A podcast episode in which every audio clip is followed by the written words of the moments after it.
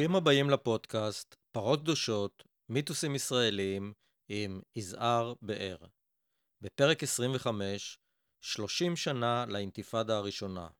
איך פתאום בבוקר קם עם ומתחיל ללכת.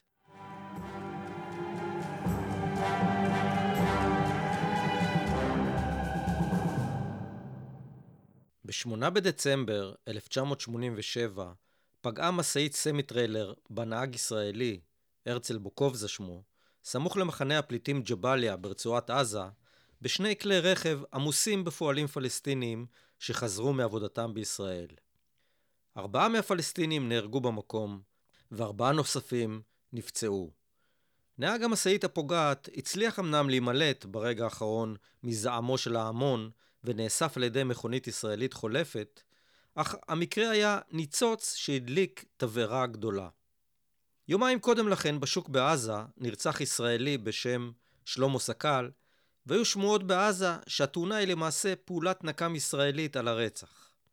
הלוויית ההרוגים הפלסטינים הוציאה כ-50 אלף פלסטינים אל הרחובות, ואלה הסתערו באבנים על החיילים המעטים שהיו ממונים על הביטחון השוטף באזור.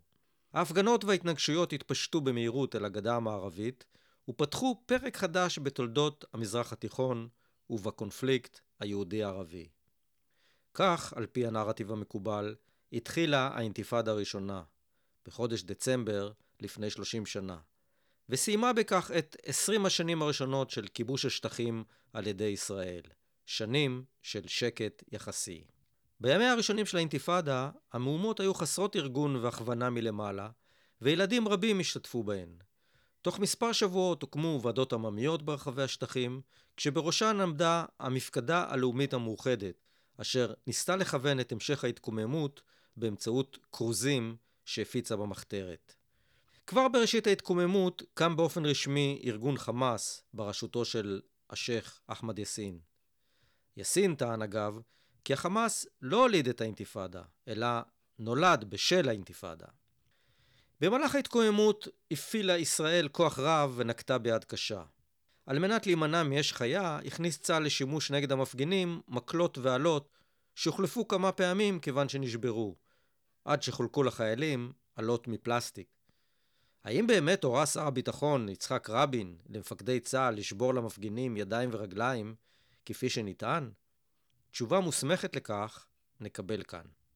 האינתיפאדה הראשונה התחילה כהתקוממות עממית שעיקרה שביתות, תהלוכות, הנפת דגלים, ציורי סיסמאות על קירות, הבערת צמיגים, יידוי אבנים והשלכת בקבוקי תבערה.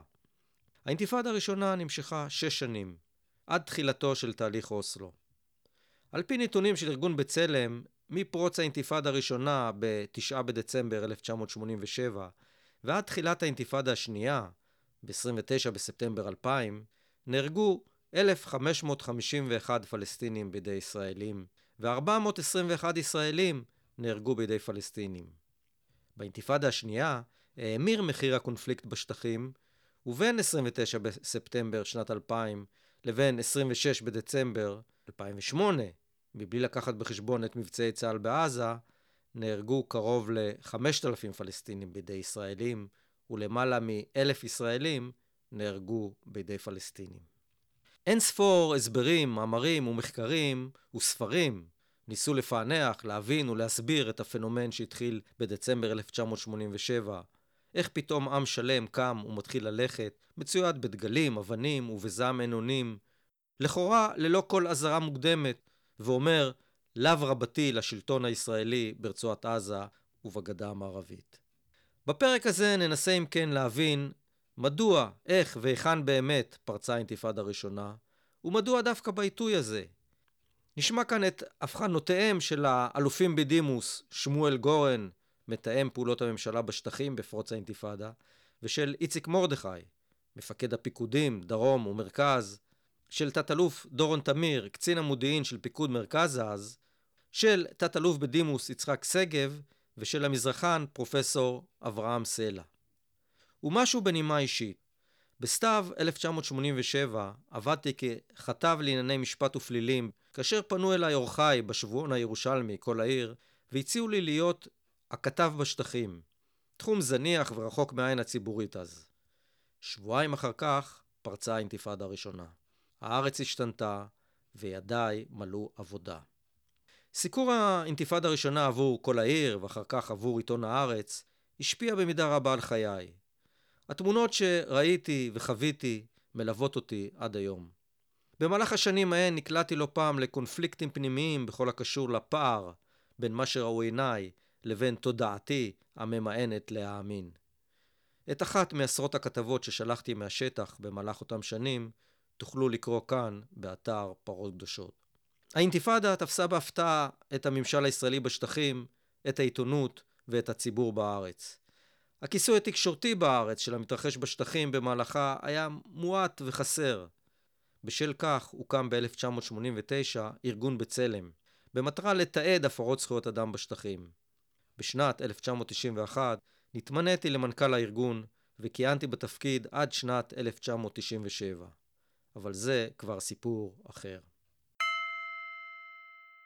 בתשעה בדצמבר 2017 נערך במרכז למורשת המודיעין כנס לציון 30 שנה לאינתיפאדה, שבו השתתפו בכירי הממשל הישראלי בשטחים באותה תקופה, שניסו להבין את ההפתעה ואת הסיבות האמיתיות שהביאו להתקוממות הראשונה בשטחים, לאותן הפרות סדר, כפי שקראו להן אז, שלא פוסקות עד היום הזה.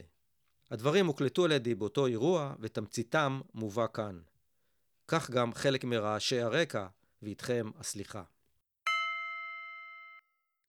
תת-אלוף דורון תמיר, לימים קצין מודיעין ראשי, כיהן בפרוץ האינתיפאדה כקצין המודיעין של פיקוד מרכז. הוא יספר כאן על חוסר היכולת של אנשי המודיעין להסביר את השקט המתמשך עד פרוץ האינתיפאדה הראשונה, ועל מה באמת ידעו אז אנשי המודיעין הצבאי על המתרחש בשטחים. תמיר יפתור גם את הוויכוח בשאלה האם באמת הורה שר הביטחון יצחק רבין למפקדי צה"ל לשבור למפגינים את הידיים והרגליים? בואו נשמע. פתאום uh, קם עם בבוקר ויש לו אינתיפאדה, גם העם הפלסטיני וגם העם הישראלי. והוא לא ידע שהוא כזה, גם הפלסטיני וגם הישראלי. אם אתם שואלים מה המודיעין הצבאי ידע, כלום בריבוע. מה הוא יכל לדעת?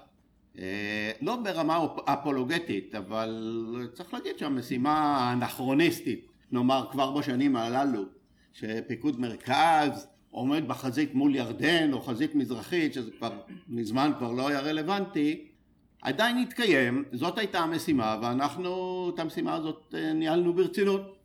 ובאמת במודיעין פנים לא עשינו כלום. כן עשינו תיקי כפרי פנים מתוך מגמה שאם תהיה חזית מזרחית כדי למנוע את האפשרות שתהיה תסיסה או חסימות כבישים וכולי וכולי, איך משתלטים על הכפר. זאת אומרת, לא ברמה של סיכול או מניעה וכולי וכולי. לימים אגב, יותר מאוחר זה עזר לנו הדברים הללו, אבל בעצם המגע המודיעיני הצבאי של השטח עם השטח היה רק ברמת אה, סיוע לשב"כ באמצעים טכנולוגיים, לא ברמת המודיעין בשום צורה ואופן, לא בהלכי הרוח ולא... שלושה חודשים לפני האינתיפאדה, עוד אהוד ברק עדיין אלוף פיקוד מרכז. אני התחלתי את ימיי בפיקוד מרכז עוד ב-1971 ובכל הימים אנחנו נסענו בפיקוד באופן חופשי לגמרי. אני כקמ"ן פיקוד הייתי נוסע לבד דרך הכפרים, דרך זה, הייתי מגיע לפיקוד, לא הייתה שום בעיה. אבל בראש שלי כל הזמן אני תמיד אה, מגיעים היסטוריים ואני, הסיפורים ממלחמת השחרור ולפני וכל האירועים שהיו לפני כן ואני אומר לעצמי קיבינימט עם הפלסטינים האלה. אפילו מסמרים לא תזרקו על הכביש. מה הולך פה? איך זה יכול להיות? ויום אחד באיזו ישיבת מטה אני אומר לאהוד אהוד תשמע אנחנו נוסעים פה בחופשיות. עכשיו לא ייתכן שכבר 19 שנה לא קורה פה כלום לא קורה פה ושם, לא הפגנות וזה. אבל אני זוכר, יוני פיגל היה מושל שכם, כן? ויום אחד כשנכנסתי לפיקוד ב-86, אמרתי לו, יוני, תשמע, אני אמרתי, יוני, אני, אני רוצה לבקר בבלטה. אז הוא אומר, בסדר, בואו נקבע פגישה. אז קיבלנו פגישה בכניסה לבלטה, נתתי לנהג, נהג הוריד אותי, הלכתי 100 מטר לתוך הכביש, לתוך הזה עד המוכר פלאפל בבלטה, ושם יוני פיגל חיכה לי, והלכנו לטייל בזה, והוא מדבר עם ה... עם ה... ככה זה היה. לא הרבה זמן לפני האינתיפאדה. אתם יודעים, יש אירועים בחיים שאנחנו עוברים על ידם, והם לא נראים לנו, או שאנחנו נוכחים בהם, הם לא נראים לנו משמעותיים. רק בדיעבד לפעמים אתה מסתכל, אתה אומר וואלה האירוע הזה אם הייתי חושב עליו נכון הייתי אולי מתנהג אחרת בהמשך. בהיסטוריה האישים לפעמים שמנהלים את האירועים הם הקובעים את ההמשך שלהם. מצנע מונה להיות אה, אלוף הפיקוד משהו כמו חודש או חודשיים לפני אה, פרוץ האינתיפאדה והשב"כ אמר שצריך לעשות אה, מבצע מבצע מודיעיני מבצע איסוף מודיעיני וזה בבלטה כי התרכזו שם בהחלט גם אמל"ח גם, גם אה, אה, מודיעין וכולי וכולי וצריך לאסוף ולעשות מבצע. הימים הם ימי נדמה לי אוגוסט חום אימים ועושים את המבצע המבצע הצבאי בבלטה. המבצע הזה נגמר במפח נפש. אספו את כל הגברים של הכפר באמצע במרכז בית הספר שם. התחילו לאסוף את הגברים ונערים בבית הספר וחלק מהמתחם התחילו לחקור, אנשי השב"כ התחילו לחקור אה, נערים שההורים שלהם יושבים שם ורואים את החקירה הזאת, שום דבר לא נעים, יודע, לא עינויים, כן, אבל בכל זאת ילדים עם אה, פלנליות על העיניים וכולי, ולאט לאט מתחיל להיות חם, והם רוצים להשתין, והם רוצים מים, לאט לאט לאט תופסת תאוצה כזאת של, אתם יודעים, ההמהום של ההמון, עכשיו היו שם כמה מאות אה, של גברים, לאט לאט מתחיל גם מסביב הנשים מהבתים, את הנשים לא עשו, הנשים מהבתים צעקות, מתחילים גם קצת אבנים מסביב. עכשיו, מבחינה מבצעית לא התארגנו מספיק טוב לעניין הזה, צריך לומר. לא היה מספיק כוח צבאי, הייתה איזו מחלקה של גולני, ובאיזשהו שלב, אני חושב שזה היה קצת מהר מדי, כולם חושבים שזה היה מהר מדי, מיטה חשש שהוא הולך לאבד שליטה, וויתר בעצם על ה... באמצע המבצע בעצם הפסקנו אותו, ומה שנקרא נסוגונו בחזרה לבסיסנו בשלום. בדיעבד, האירוע הזה, כשפרצה אינתיפאדה וחקרנו כל מיני אנשי בלטה, אה, מחנה הפליטים בלטה, גם פת"ח וגם אחרים, אז הם אמרו שהאירוע הזה נתן להם את ההבנה שהישראלים הם פוסיקט והם לא כאלה חזקים נורא ואפשר לשחק איתם ובלבד אם מאיימים עליהם בכוח וזה היה אחד מהאלמנטים, לא זה מה שגרם לפרוץ האינתיפאדה כולה, כן, כי היו עוד מספיק ביביה 19 שנה, כל, ה, כל, ה, כל המערכת הזאת ביביה 19 שנה, בסוף היא התפרצה. עכשיו היא לא התפרצה במובן של תכנון של ערפאת או של אנשיו לעשות אינתיפאדה, זה לא היה. אבל כן היה את כל האלמנט האנושי שמייצר התנגדות. המודיעין הצבאי לא היה בעסק בכלל.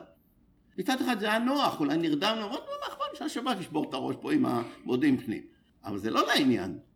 אה, היה אירוע בשכם, וגבעתי, אה, שם זרקו עליהם אבנים, והם התחילו, הם רצו אחרי איזה קבוצה של פלסטינים, ותפסו אותם בסוף, וזה, אה, ה-BBC צילם את זה, אני לא זוכר, זה, והרביצו להם מכות. והראו איך החיילים מרביצים להם מכות.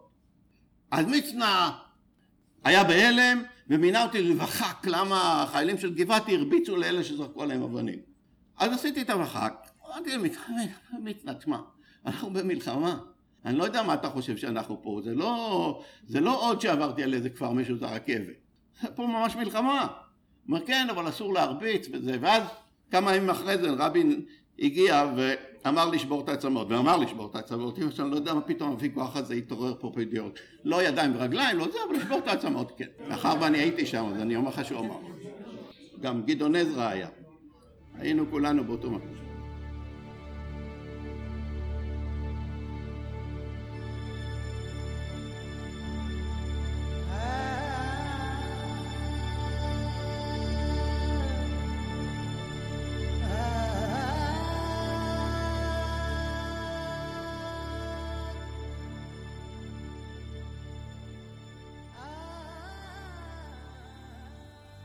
כשתת-אלוף יצחק שגב, הנספח הצבאי האחרון של ישראל באיראן, התמנה למושל עזה ב-1979, הוא מצא שכולם כבר עם זקנים, כדבריו. בתמצית ובבהירות מסביר שגב כי היו שלוש סיבות עיקריות לפרוץ האינתיפאדה, והוא מספר על האזהרות שהשמיע כלפי הממונים עליו לפני פריצתה. במצב שאני באתי לעזה כבר הייתי את כולם עם זקנים. זאת אומרת המעברים האלה לאחים מוסלמים והיו מהירים בהשפעה של הטלוויזיה. כשדיין היה שר ביטחון הוא קבע את הקווים של המדיניות בשטחים.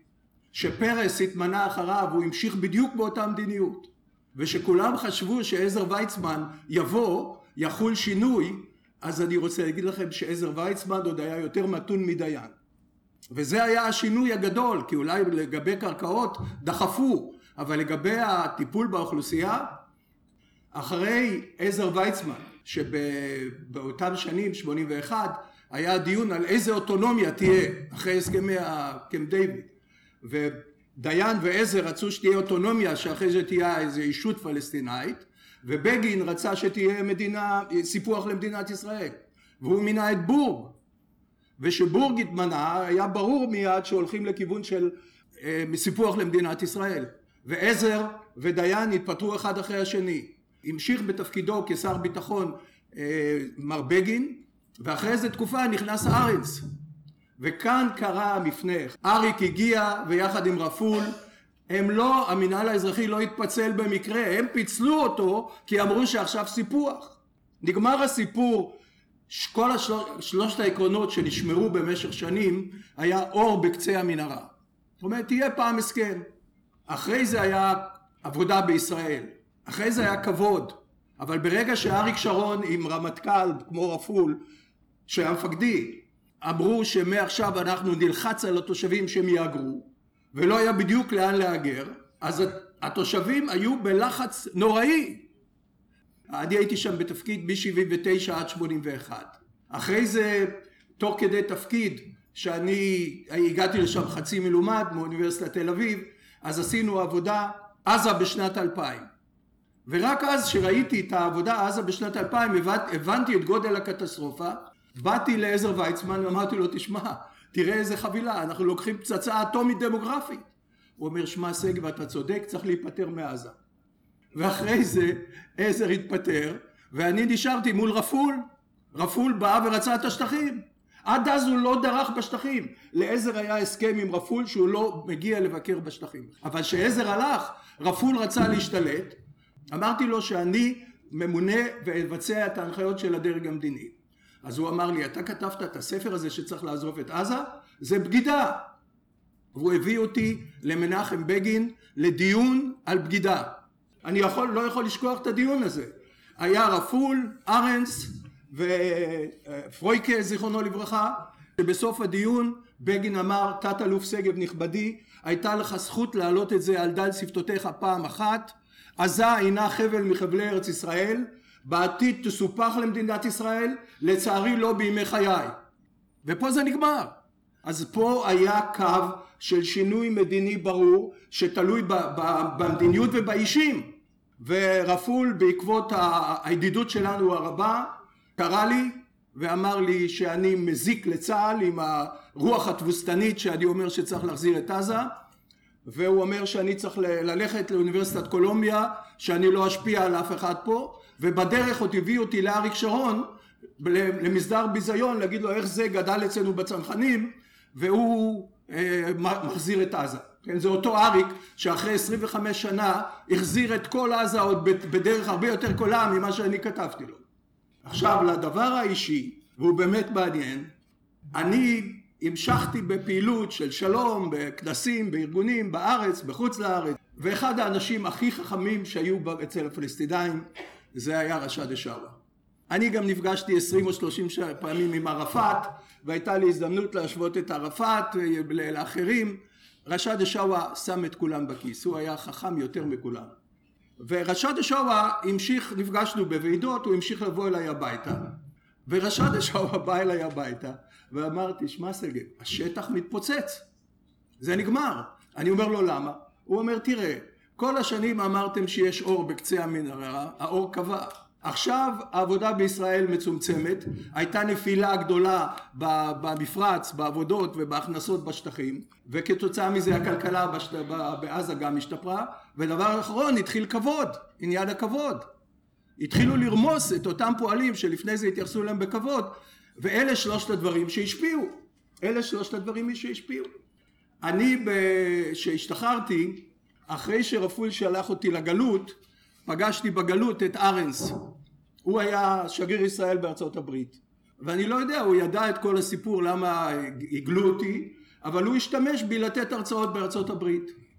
ואז ארנס פתאום התמנה לשר ביטחון והוא קרא לי ככה מעכשיו לעכשיו ואמר לי שגב אני מכיר אותך טוב אני ממנה אותך מחר למתאם בפעולה בשטחים. אני אומר לו בסדר אני מסכים אין שום בעיה. רק תגיד לי איזה מדיניות אני צריך לעשות. הוא אומר אין שום בעיה אני מתפלא שאתה שואל. אני שר ביטחון אתה מתאם אני אגיד לך מה לעשות. אמרתי לו לא אני רוצה שתגיד לי עכשיו. אז הוא אמר אתה תחייך ותספח. אמרתי לו תודה רבה אני לא עושה את התפקיד הזה. אז הוא אמר רגע אחד מה אתה בורח? בוא נסע לעזה. נסענו לעזה אני נהגתי והוא ישב על ידי. הבאתי אותו למחנה פלטים ג'יבליה ארנס לא היה הצטיין כמו דיין בהיכרות בשטחים. הבאנו אותו לג'יבליה לבית עם חמישה עשר ילדים. והוא הסתכל פתח את המקרר לא ראה שם אוכל לא שום דבר. אחר כך עברנו על יד בית ספר אז רק ילדים יצאו מבית ספר. הוא שאל אם זה הפגנה? אמר לא זה רק ילדים יוצאים מבית ספר. חזרנו באוטו לתל אביב אז הוא אמר לי תשמע שגב שכנעת אותי אתה מספח רק את יהודה ושומרון. אני לא מדבר איתכם על מה שכולכם יודעים שהכיבוש היה כפוי על הצבא. הצבא לא היה יכול לשנות בנושא הכיבוש זה הדרג המדיני היה צריך להחליט או לשנות. אבל בתחום הזה של אישים ששלטו ואז אני אומר לארנס מר בגין ידע על ההסכם הזה בינינו? הוא אמר לא זה הסכם ביני לבינך. אמרתי לו מר ארנס תודה רבה לך. אני הייתי 27 שנים בצבא אני פורש אז הוא אמר אני מבין אתה רוצה ללכת לפוליטיקה אתה רוצה ללכת לעיתונות. אמרתי לו אני לא הולך לשום פוליטיקה ולא הולך לשום עיתונות ופרשתי. בגלל זה בגלל שהבנתי שהאינתיפאדה באה. היה ברור כשמש שהאינתיפאדה באה ואני לא רציתי להיות אחראי ללכת לשתות קפה בעזה ובבית לחם בשביל לתת כיסוי לסיפוח. דן שומרון הוא היה חבר אישי שלי הוא התמנה לרמטכ"ל אז הוא מינה אותי ליועץ שלו ויועץ יועץ ענייני ערבים. מאחר וכל פעם באו אנשים סמי אבו סלים מדיר אל בלח אחרים ואמרו לי מה קורה בשטחים ודן שומרון היה מתארח אצלי בבית אז אני אמרתי לו דני השטחים הולכים להתפוצץ. אז הוא אמר שגב אני דיברתי וכולם אומרים שהכל ברגיעה וכמו שבאיראן אמרו לי everything is under control. אני העליתי את זה פעם נוספת פעמיים. אני הרגשתי אני חשתי את זה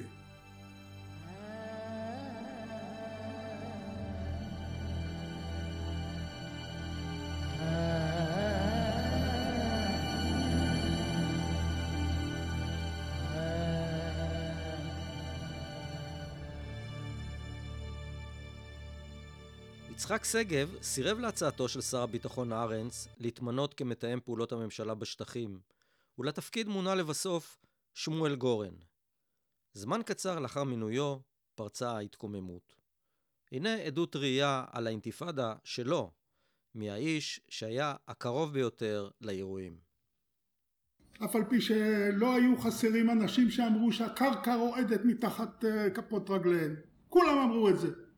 לכולם היה ברור שהבעיה היא בעיה פוליטית ושלא יבואו ויגידו אני אמרתי אני לא אמרתי. לא היה אחד שלא אמר שהבעיה היא, פול... היא, היא, היא, היא ביטחונית. היא בעיה פוליטית והסיבה לאינתיפאדה היא לא ירושלים לא אל אקצא לא אה, אה, הוזכרו פה כל מיני שמות רשד דשאווה ואחרים לא היה להם שום קשר לאינתיפאדה כל המומחים האלה שהזכירו כאן את רש"דים למיניהם היו כמה כאלה בעזה היו כמה כאלה ביו"ש אף אחד מהם לא קשור לאינתיפאדה. האינתיפאדה קרתה על, מעצמה לאחר שהבשילו התנאים. מי שארגן את האינתיפאדה מי שהתחיל איתה ויסלח לי איציק מרדכי היא לא התחילה אצלך היא התחילה בבלטה.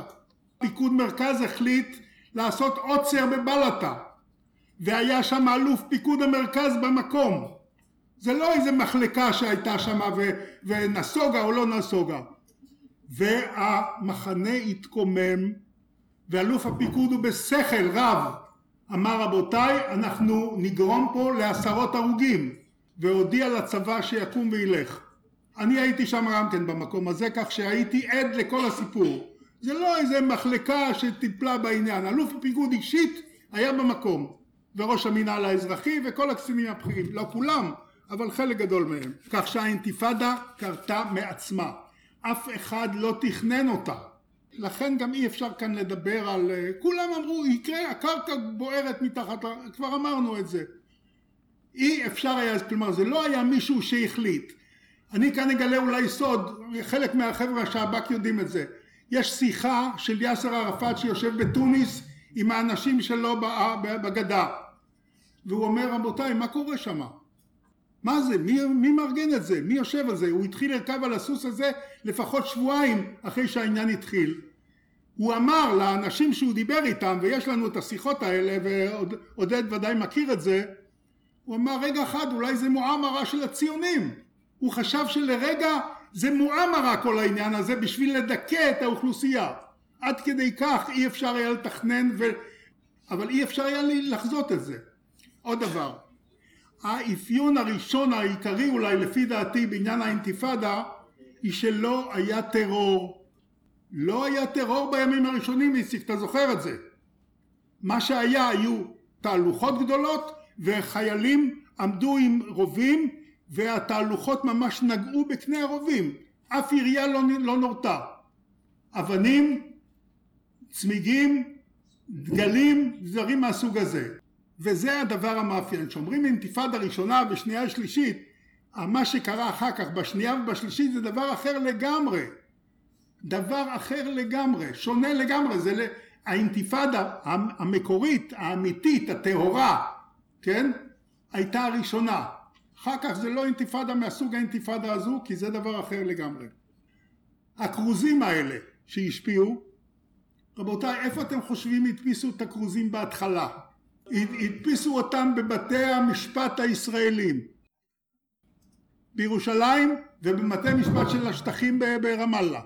שם הודפסו הכרוזים הראשונים. כלומר לקחת בעשר אגורות דף וככה הדפיסו וככה התחיל העניין אין ואני רוצה להדגיש את זה אין שום קשר בין מי שארגן את הוועדות העממיות לבין כל ההנהגה שהזכירו כאן רשד שואה פה ומוחמד עלי ג'אברי בחברון וכנען בשכם. שום קשר לא היה ביניהם הם הופתעו הם התנגדו הם פחדו מהעניין אבל הנוער הגיע למסקנה שצריך להתעורר. ומי שיודע בדיוק מה פירוש המילה אינתיפאדה כלומר אין, אין אה, סמל יותר אמיתי למילה להתקוממות להתעוררות. אני חושב שאי אפשר לא להזכיר לקחים. וכאן לגבי הפעילות של המינהל האזרחי. בסוף שנות ה-80 87 88 כשהתחילה האינתיפאדה המצב הכלכלי בשטחים היה הטוב ביותר מיום שנכנסנו לשטחים. לא לפי פרמטרים שלנו לפי פרמטרים אמריקאים. ואני אישית הייתי נפגש לעיתים קרובות עם אמריקאים כולל עם ג'ורג' שולץ שהתעניין אישית בשביל לדעת איך מתקדמים הדברים. כלומר בכל תחום שהוא ואנחנו הוצאנו גם ספר בעניין באו אלינו בטענות אבל זו היה אמת אז זו הייתה אמת. המצב הכלכלי היה הטוב ביותר וחרף הדבר הזה פרצה אינתיפאדה איזה לקח יותר חשוב מזה צריך ללמוד ולצערנו הרב אנחנו לא לומדים את זה.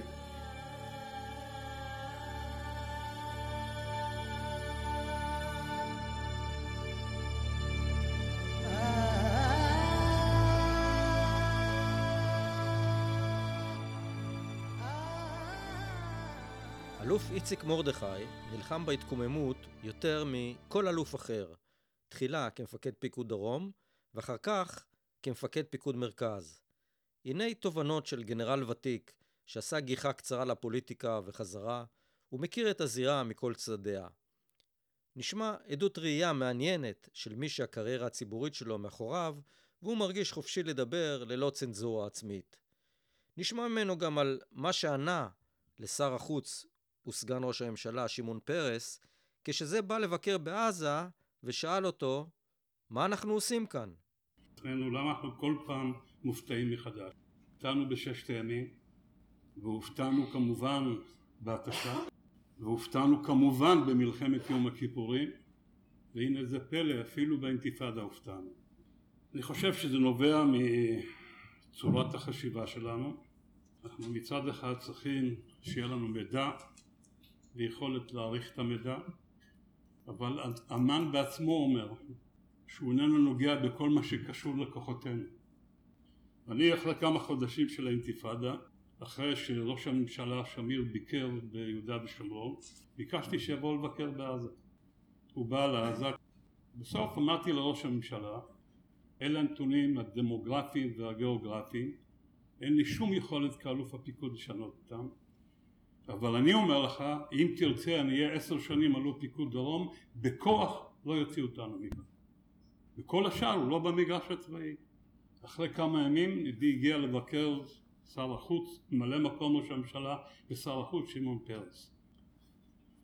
והלכנו עם שמעון פרס כולל לג'יבליה וכולי והוא שואל אותי ליד כל המפקדים מסביב וגם חלק מהפלסטינאים מה אנחנו עושים פה? וכמובן אמרתי לכולם אל תענו בבקשה אנחנו נכנסים לאיזה מפקדה בג'יבאליה, אני לא זוכר איפה, ליד כולם, הוא שואל אותי, מה אנחנו עושים פה? ואני אומר, לא לענות. ואחר כך כשאנחנו מגיעים למפקדה, בארבע עיניים, אני אומר לו, אדוני ראש הממשלה ושר החוץ, אתם שלחתם אותנו לפה. ואתה שואל אותי מה אנחנו עושים פה?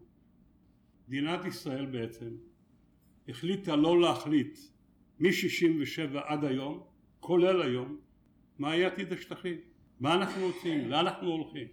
מאחר והייתי גם בדרג המדיני אז אני יודע את המורכבות של הבעיה. אבל האמת הפשוטה היא שאנחנו לא החלטנו. בהתאם לממשלה המדיניות השתנתה בכל מיני צורות. כל חומרי הבעירה היו קיימים ביהודה ושומרון ובעזה. שום דבר לא היה חדש. אבל ניצוץ או חיבור של הגורמים האלה למסה אחת קריטית היא התרחשה כתוצאה ממספר אירועים, לא רק אירוע אחד. ואני מקבל שאחד מהאירועים הבולטים היו בבלטה באמת. אני זוכר איך בעזה דיברו. שצה"ל לא הצליח להשתלט על בלטה, אז אפשר לעשות דברים אחרים. והאירועים בלבנון, וההיערכות מחדש, והיציאה של אש"ף ועוד גורמים אחרים, הם נתנו תחושה שזה אפשרי, שאפשר להתמרד. עכשיו נוסיף לזה גם ההיחשפות של הנוער הפלסטיני פעם אחת לרכישת השכלה ופעם שנייה אין עבודה למשכילים אז הולכים לעבוד בארץ וחוזרים חזרה אמרתי פעם למישהו המרחק מג'באליה להילטון בתל אביב זה נניח שעתיים עם כל המחסומים אז עוד לא היו מחסומים וחזרה זה אפילו פחות משעה.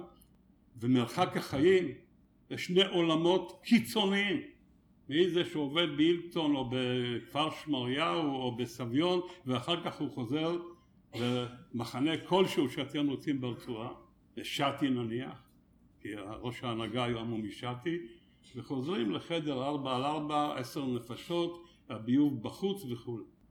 בעצם בגדול מדינת ישראל מצד אחד שלטה ומצד שני לא יצרה את התנאים המקומיים לאוכלוסייה. והם ראו את הפערים. אני אומר את זה במאמר מוסגר, בין היתר שמיר בסוף שאלתי, הם ראו מה קורה בשכונות בקהיר? אמרתי, אני לא הייתי בקהיר, לפי מיטב הבנתי 50 אחוז או פחות נולדו תחת שלטון הישראלי שהיו ילדים, הם לא היו בקהיר, אולי חלק מהמבוגרים היו בקהיר, אבל כולם או רובם היו בתל אביב. וכשאני מתבלבל בהרצליה פיתוח בכפר שמריהו ואני רואה איזה אחד כזה שואל אותו איפה הוא? עונה לי מבטא ערבי והוא אומר לי בדיוק איך להגיע לכל מקום. אלה, אלה הפערים אני יכול לפרט לכם את זה בכל התחומים האפשריים כמובן המצב הכלכלי נכון שמוליק צודק שהמצב יחסית היה יותר טוב מהעבר אבל זה לא נקודת האיכות שלהם נקודות האיכות שלהם זה לא הפרברים של קהיר נקודת האיכות שלהם גם היום היא החיים במדינת ישראל וצריך לזכור לפני האינתיפאדה הרצועה הייתה פתוחה לתנועה, הלוך חזור, והחזור היה לא פחות משמעותי מאשר הלוך. ישראלים מכל המקומות באו לשווקים בעזה, לבתי קפה, וניהלו מסחר כמו בשוק הפרסי, תן לי את זה, אני אתן לך, והם למדו להכיר את הישראלי לא רק את אלה שהם מלכי העולם ויש להם את כל היכולות הצבאיות ואחרות, הם גם ראו את אלה שהוא היה במילואים ועכשיו הוא נמצא פה וכולי. תוסיפו לזה עוד מרכיב אחד וזה המטה הכללי, ואני לא אומר את זה כביקורת. המטכ"ל לא ראה את עצמו כאחראי על השטחים, והמטה הכללי היה מושפע ובצדק ממה שקרה במלחמת יום הכיפורים. אחד הדברים שהיו חלוטים בזיכרון שמערך האימונים השתבש לפני מלחמת יום הכיפורים ואסור לפגוע בשום אופן ביכולות של צה"ל באימונים, בהצטיידות, במוכנות לעתיד מול האיום העתידי ולא לשרוף במרכאות ובני מרכאות משאבים לטיפול בשטחים. זה בכלל כמעט לא הבעיה של הצבא. כמה שינויים בתפיסה הפוליטית, המדינית, שלנו מאז התרחשו, כולל היום. הוזכר פה בחצי פה, ההתיישבות היהודית שהלכה והתרחבה גם בעזה וגם ביהודה ושומרון, היא הייתה אחד המרכיבים המתסיסים בעיני הפלסטינאים, ובמידה מסוימת גם היום.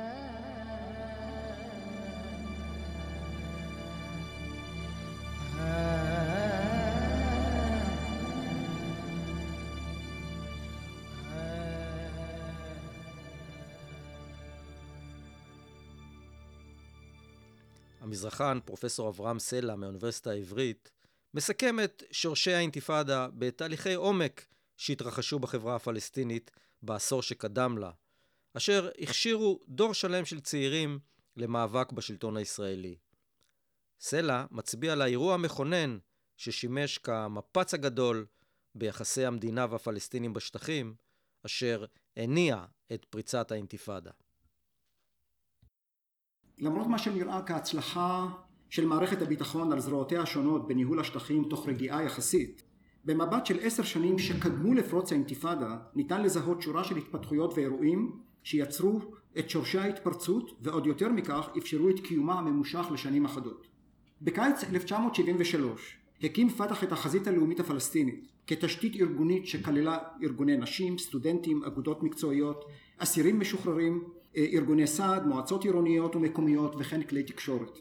הכוונה הייתה שהחזית הזאת תשמש בעצם מעין כלי אזרחי, שלוחה של אש"ף בשטחים, שגם תעניק לו תמיכה פוליטית וגם תשמש זרוע שתפעל באופן לא צבאי, לא אה, אלים, במושגים של מרי אזרחי למשל, כנגד השלטון הישראלי, ובכך היא תמלא בעצם תפקיד דומה למה שהסינפיין בצפון אירלנד עשתה לטובת ה-IRA. כחלק בלתי נפרד מזה אני רוצה לציין את מה שאולי כבר נשכח. ב-1983 הגיע לגדה המערבית והתיישב בירושלים אדם בשם מובארק עווד שהיה דוקטור לפסיכולוגיה יליד ירושלים אבל עם אזרחות אמריקאית שהטיף לאי אלימות ולפעילות בלתי אלימה זה לא היה רק אדם אחד היו לו קשרים ענפים עם מנהיגות פלסטינית מקרב מעמד הביניים אה, חי בירושלים בשכם בערים אחרות ההטפה שלו כולל דרכי הפעולה האפשריות למרי אזרחי ופעילות בלתי אלימה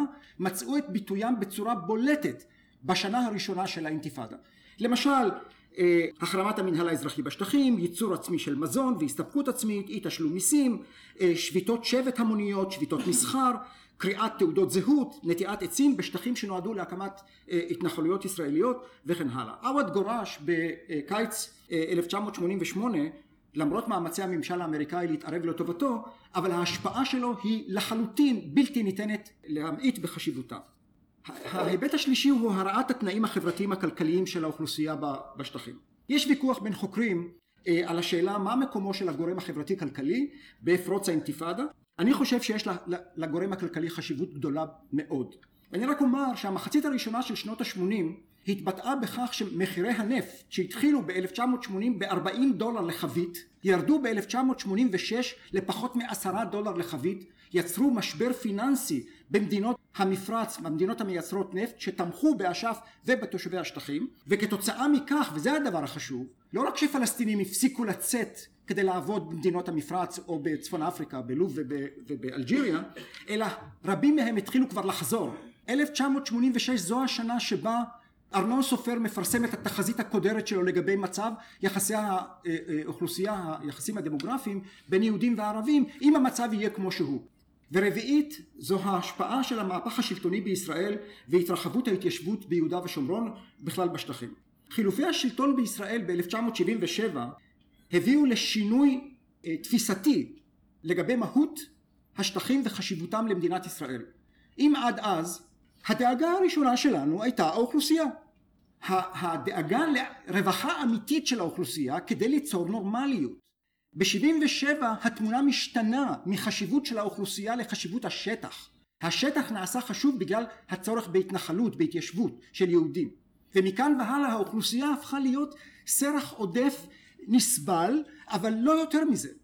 ההשקעות ירדו, מידת הסיוע אה, אה, לרשויות המקומיות בנושאים של פיתוח וכן הלאה, כל אלה מצאו את מקומם אה, במצב של ירידה הולכת, הולכת וגדלה, ויותר מזה, לקראת סוף שנות ה-70 התחילה מגמה של אש"ף שבנוסף להקמת החזית הלאומית ובנוסף לתמיכה בארגונים אזרחיים שונים, מתחיל להזרים כסף באמצעות למשל בריתות של ערים תאומות בין ערים אירופיות לבין ערים פלסטיניות ולאט לאט נוצר מצב שהסיוע הישראלי או התמיכה הישראלית הכספית בגורמים מקומיים הולכת ומתאזנת בהשוואה לסיוע חיצוני.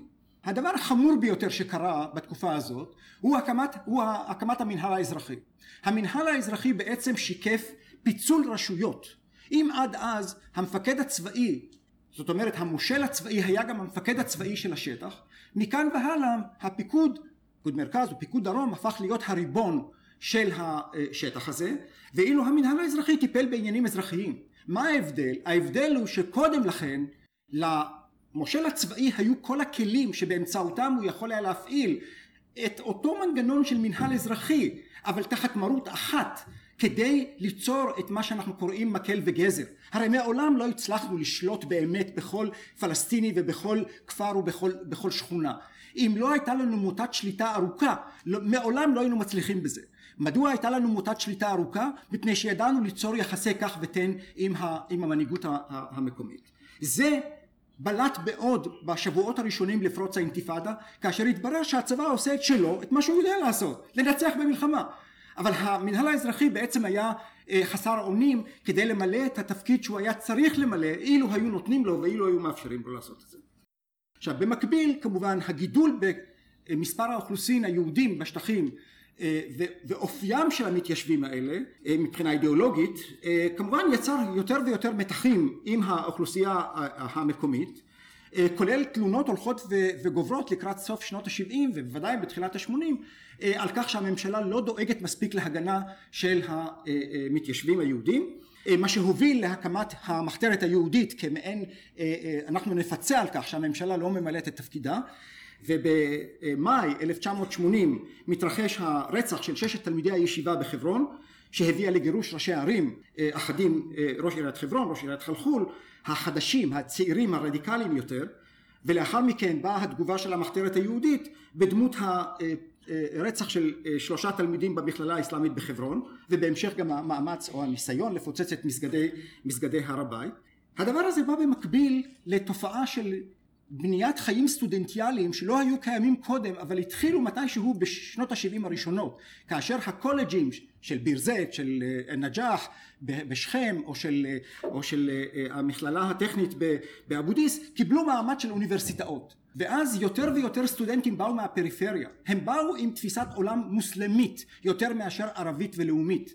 וכל זה קורה בתקופה שב-79 יש מהפכה באיראן והמסר האסלאמי מתפזר כמו אש בשדה קוצים ובעצם מעורר את הקבוצות האסלאמיות הרדיקליות במצרים, באפגניסטן, בצפון אפריקה, במדינות רבות אחרות, כולל בלבנון, ויוצר מחדש אתוס שבעצם במקביל לסילוק של אש"ף מלבנון ב-1982 וגירושו לתוניס או לאלג'יר או למקומות אחרים, יוצר בעצם מעין אלטרנטיבה שהולכת ומתבררת במהלך שנות ה-80. ביוני 1986 יושב ראש המוסד למחקרים פלסטיניים של אש"ף סברי ג'יריאס, שהוא ישראלי ערבי תושב פסוטה שעבר ב-1966 ללבנון והפך להיות חלק מההנהגה הפלסטינית, מפרסם מאמר בשעון פלסטיניה, הביטאון הרשמי של, של אש"ף, והוא אומר, אש"ף איבד גם את האופציה הצבאית וגם את האופציה המדינית. תזכרו שב-1985 ו-86 אש"ף ניהל דיאלוג עם ירדן, נחתם הסכם בין ערפאת לבין חוסיין, וב-1986 המלך חוסיין מבטל אותו באופן חד צדדי, מפני שהוא לא בא על סיפוקו. מסיבה זו או אחרת הדיאלוג הזה נסתיים בלא כלום, ואז על רקע זה בא סברי ג'יריס ואומר, האופציה היחידה שנותרה לאש"ף זה אוכלוסיית השטחים. כמו בנבואה, כמה חודשים לאחר מכן, מתחיל מה שהפך להיות האינתיפאדה. ב-1981 פתחי שקקי ועבד אל עזיז עודה מקימים את הג'יהאד האיסלאמי בפלסטין. שניהם היו חניכים של אה, האחים המוסלמים במצרים. הם גורשו משם ומגיעים לעזה ובעזה הם מקימים את הג'יהאד האיסלאמי האינתיפאדה הייתה הפתעה גם לאלה שחוללו אותה בוודאי להנהגת אש"ף שלא תכננה ולא ציפתה להתפתחות הזאת. שתיים הקושי לחזות הפתעה מפוזרת מהסוג הזה של דבר עממי, דבר שלא, אתה לא יכול לעולם לזהות, כי גם הם לא יודעים מה שהם עושים והם לא יודעים מה תהיה התוחלת של הפעולות שלהם. כשמדובר בהפתעה מרוכזת, מוסדית, יותר קל לזהות אותה, יש תעבורה, יש ארגונים שמשתתפים בזה, יש אלף ואחד סימנים מעידים. כאשר מדובר ב, ביחידים, בבודדים, אדם קם בבוקר, לוקח סכין, מחליט לרצוח מישהו, לך תדע מה מתרחש במוח של הבן אדם. אתם, אתם לא יכולים לזהות את זה. ודבר אחרון, גורם מפתח בהתנהגות ובהתפתחות של תנועות מחאה, גורם מפתח בתחום הזה הוא אופי התגובה של השלטונות.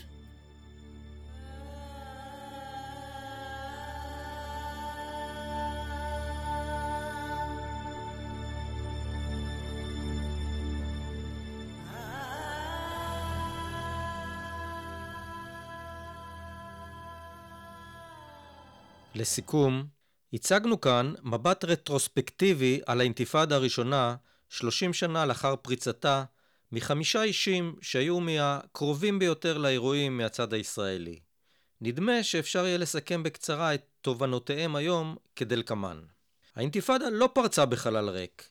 שינויים במדיניות ממשלות ישראל לאחר המפח הפוליטי שהתרחש ב-1977 העבירו את תשומת הלב הממשלית מטיפול באוכלוסיית השטחים לסיפוח השטחים.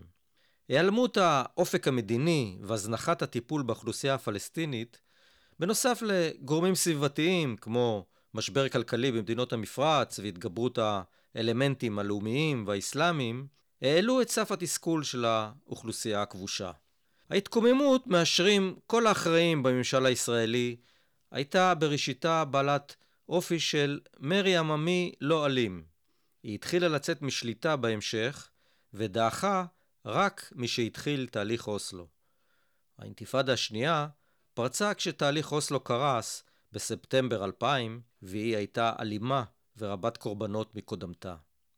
האם ניתן להסיק לקחים מהשינוי באופי ההתקוממות הפלסטינית בין שתי התקופות?